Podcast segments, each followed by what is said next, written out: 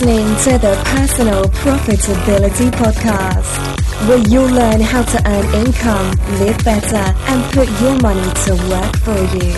Here's your guide on your path to personal profitability, Eric Rosenberg. Ladies and gentlemen, boys and girls, children of all ages, welcome back to the Personal Profitability Podcast. As always, I'm your host, Eric Rosenberg, and today I'm here with you just one on one. I'm going to do a little bit of a shorter episode, but talk about something that I've been thinking about a lot lately, and I'm sure impacts all of us, especially anyone who has any kind of debt, you know, whether that's student loan debt or credit card debt.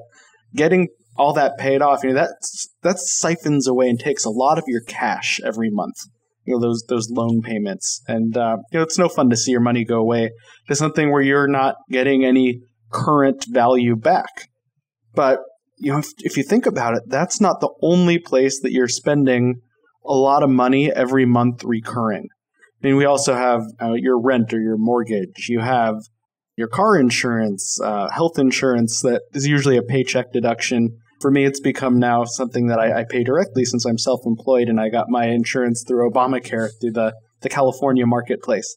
We have all these expenses every month, and it's really easy to let our spending get out of control. And you know, I'm not here today, we've talked about budgeting before, but I want to talk today really about conscious spending and what that means, especially to someone who's struggling either living paycheck to paycheck or feels like they're under financial pressure or trying to get out of debt and you don't feel like you're under pressure or or maybe you should feel like you're under pressure. You know, there's there's lots of different combinations, but I, I'd say that everybody, other than those who are lucky to be born super wealthy, have had some kind of money stress at some point in their life. And, and this is for everybody. And uh, like I said, I've, I've been having this on my mind a lot lately because, you know, as, as we've shared in prior episodes, I left my job in April and we're doing it all on our own. And you know, so far, again, so good. We've been uh, paying the bills, but I've been thinking a lot more about my spending choices. And the uh, the biggest, most glaring example is I uh, recently finished my pilot's license. I finished in April, right before we moved. And when I was working on that, you know, flying a plane that's that's a pretty expensive hobby. And I was you know, working full time at my day job while also working on what has now become my full time job on the side and I was making enough money that I wasn't really thinking twice about spending on uh, on my flights and my lessons. But since we moved, we live somewhere more expensive, and I haven't actually flown since we moved here because I've been thinking, well, I love flying. You know, it's fun, it's exciting, it's uh, it's it's something I've, I've invested a lot to be able to do. But every single time I go up in the plane, it's going to be about two hundred bucks, and I don't know that I want to spend $200 every week or every few weeks or every month right now on something that's just fun when we moved somewhere that's more expensive, where our rent's higher and our insurance is higher and, and so on. So I've made the conscious choice that I have not been flying lately because you know I want to save the money and um, you know use it for something else like savings or or retirement or paying off debt you know, I've been debt free for a long time. Knock on wood. Right now, we actually have zero debt, so that's that's a, it's a really great feeling. I don't even have a mortgage right now because we're renting. So living debt free feels great. But even living debt free, we're still thinking a lot about our spending, especially now that we moved down to California. Living, you know, in Oregon, we had a beautiful house with a mortgage, and our payment was about three hundred dollars less per month than it is at our rental that's half the size in California. But what do we get for that extra $300 a month renting versus owning our old place? And we live five minutes from the beach. We live in one of the most, you know, we, we live in a vacation town for a lot of people. So it feels like we live on vacation, you know, so that's kind of cool. But so that's that other side of the coin. Where's that money that I could have been spending on flying going?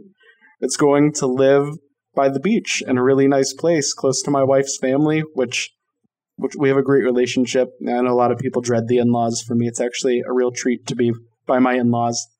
Yeah, so that was a choice that my family made and that I made is that I'll fly less so I can live somewhere that is where I want to be. But what, you know, everyone doesn't fly planes. You know, I, I know I'm totally not the norm in that. so, uh, what, what do you do? Think about your hobbies and your things where your money usually goes. You know, I know um, I I have some friends who've done very well financially in their jobs. You know, they've gotten great accounting jobs and finance jobs, and they've ended up in credit card debt because they didn't prioritize and they just spent without thinking twice. You have an opportunity to think about it. That's why I'm challenging you today. That's what this episode's all about. Think about where you spend your money and where you want to prioritize. You know, if, if you're making $100,000 a year or if you're making $25,000 a year, you still have choices every day. Obviously, if you're making more, you have some more freedom and liberty with those choices, but you're still making choices. You know, no one's taking you at gunpoint to the grocery store and saying, buy your groceries versus go to the sushi bar. Um, you know, that's a choice. Would you rather spend $40 for a sushi dinner or make something from the grocery store that costs a few bucks at home? You know, those are choices. The same goes with the kind of car you drive. You know, when I worked, I was a bank branch manager. It was my first job out of college. And I found it really interesting that the tellers generally had nicer cars than most of the managers. And I really was scratching my head. I talked to one of the other the other managers. I said, "Why do you think all the people who get paid about half what we do? I mean, I knew what they were getting paid. I was the boss. They get paid about half what I do, and they're driving you know, Escalades and pimped out rims, whatever. I, I never watched Pimp My Ride, but you know how that thing goes with like the fancy cars and all. So why were they all driving fancy cars? And I um, was excited to have a new Corolla. I mean, it was new, it was a Corolla, and uh, you know most of the other managers had modest but nice cars. You know, like a like a, a nice like Honda or a Toyota. You know, nothing nothing crazier over the top. But the people who made less had nicer cars. Why was that? You know, I think it, what we talked about in that conversation was the managers, we'd all had to go to business school to get that job. So we understood that a car was a depreciating asset. And I never made it to all of the other managers' houses, but I was told they were pretty nice because they knew that real estate was an appreciating asset. You know, bubbles aside. So, um, so that's another choice we have to make, right? So I have that same car I got that was brand new when I was a bank manager 10 years ago is now 10 years old, sitting downstairs in the garage, paid off in full, so it doesn't cost me anything every month. That was a choice I made. I don't want it. And even when I was making more before I left my job, did I want a new car or did I want to go fly planes or did I want a nicer house? Well, those were my choices. I never chose a nice car because, and it's just something that gets you from point A to point B. I don't need to use it to show off.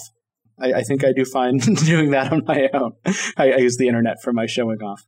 Um, same with my wife. You know, she has a very nice car, but it's one that was paid for with no loan.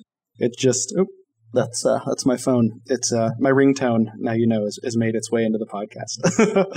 so, uh, but yeah, my wife she has a nice car, but it's paid off in full. It's about ten years old. Do we need to replace it? No. So we're not going to because having a nice fancy new car not a priority. But what is a priority? Again, living by the beach, living by family. You know, I've talked about canceling my cable TV before. That was a choice I made before I knew my wife, and probably part of why I know her because instead of sitting on my ass watching TV, I was up and out riding my bike where I met her.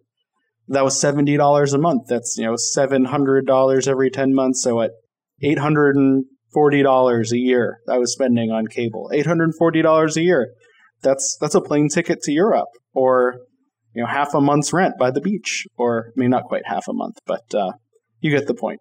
So anyway, th- this is I could keep going and going and going with examples and I'm not going to. I'm going to give you this time back to think about a challenge. Here's something I want you to do.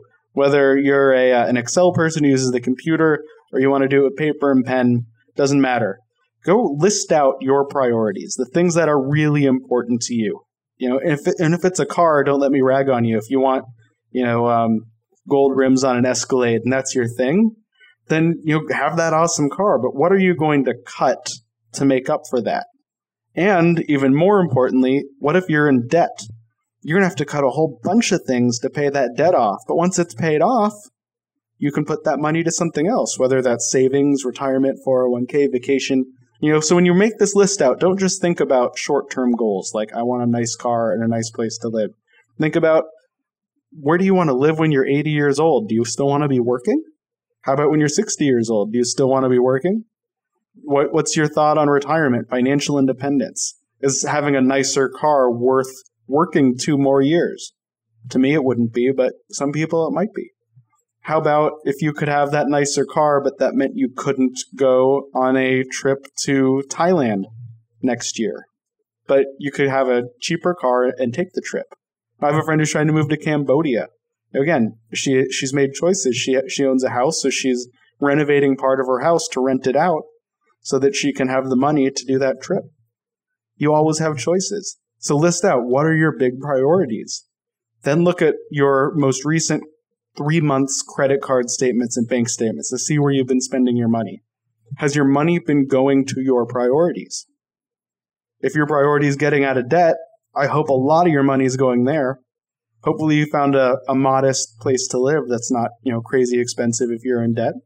But, you know, having a nice home, that might be a priority over you know, getting a new pair of Jimmy Choo shoes. I pick on Jimmy Choo a lot because one time I was at uh, I was in London. I went to Harrods and I picked up a pair. I was like, "Oh, these are kind of cool looking," and my jaw almost hit the floor when I saw what they cost. But some people love Jimmy Choo shoes, and I can't say I wouldn't love to have a Burberry uh, coat. Not that I need a coat here, but a Burberry something because I think that's pretty cool. But anyway, we're we're uh, ranting again and uh, going off into far territory. So so that um, that challenge I gave you you I rambled enough that you should have had time to get started, or at least put a note in your phone or email yourself if you're at the office. Do something to remember. Make that list. What's important to you for your money to go to? What do you care about? It doesn't even have to be something that's financial. What is meaningful to you? What are your big goals? And is your money going to help you reach those goals? Or is it going to something else? And if it's not helping you reach your goals, I'd challenge you to rethink where that money is going. You should be paying for the things that you care about in life, and not what other people tell you you should care about, and not what just blindly happens. Really think about every dollar you spend because you work hard for it, and you should. And it should go to work for you, not the other way around. Anyway, that's all for this time. So, uh, you know, if you have not listened, if this is your first time, I know this is not a, a, typical episode, go back, listen to some of the most recent ones. In the last episode, we had Kevin Smith on for about 10 minutes. That's the Kevin Smith who played Silent Bob.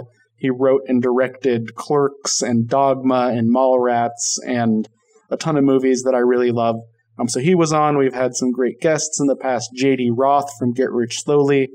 Lee Huff, who just joined the blogger group of Boarding Area as a travel blogger. Some awesome people. So definitely go back, check out the old episodes.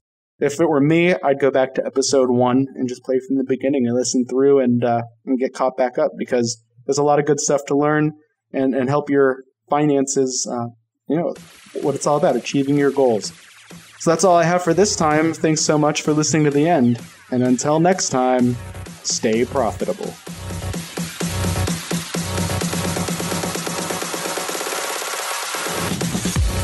Thanks for listening to the Personal Profitability Podcast. If you enjoyed this episode, please leave a rating on iTunes or share it with a friend.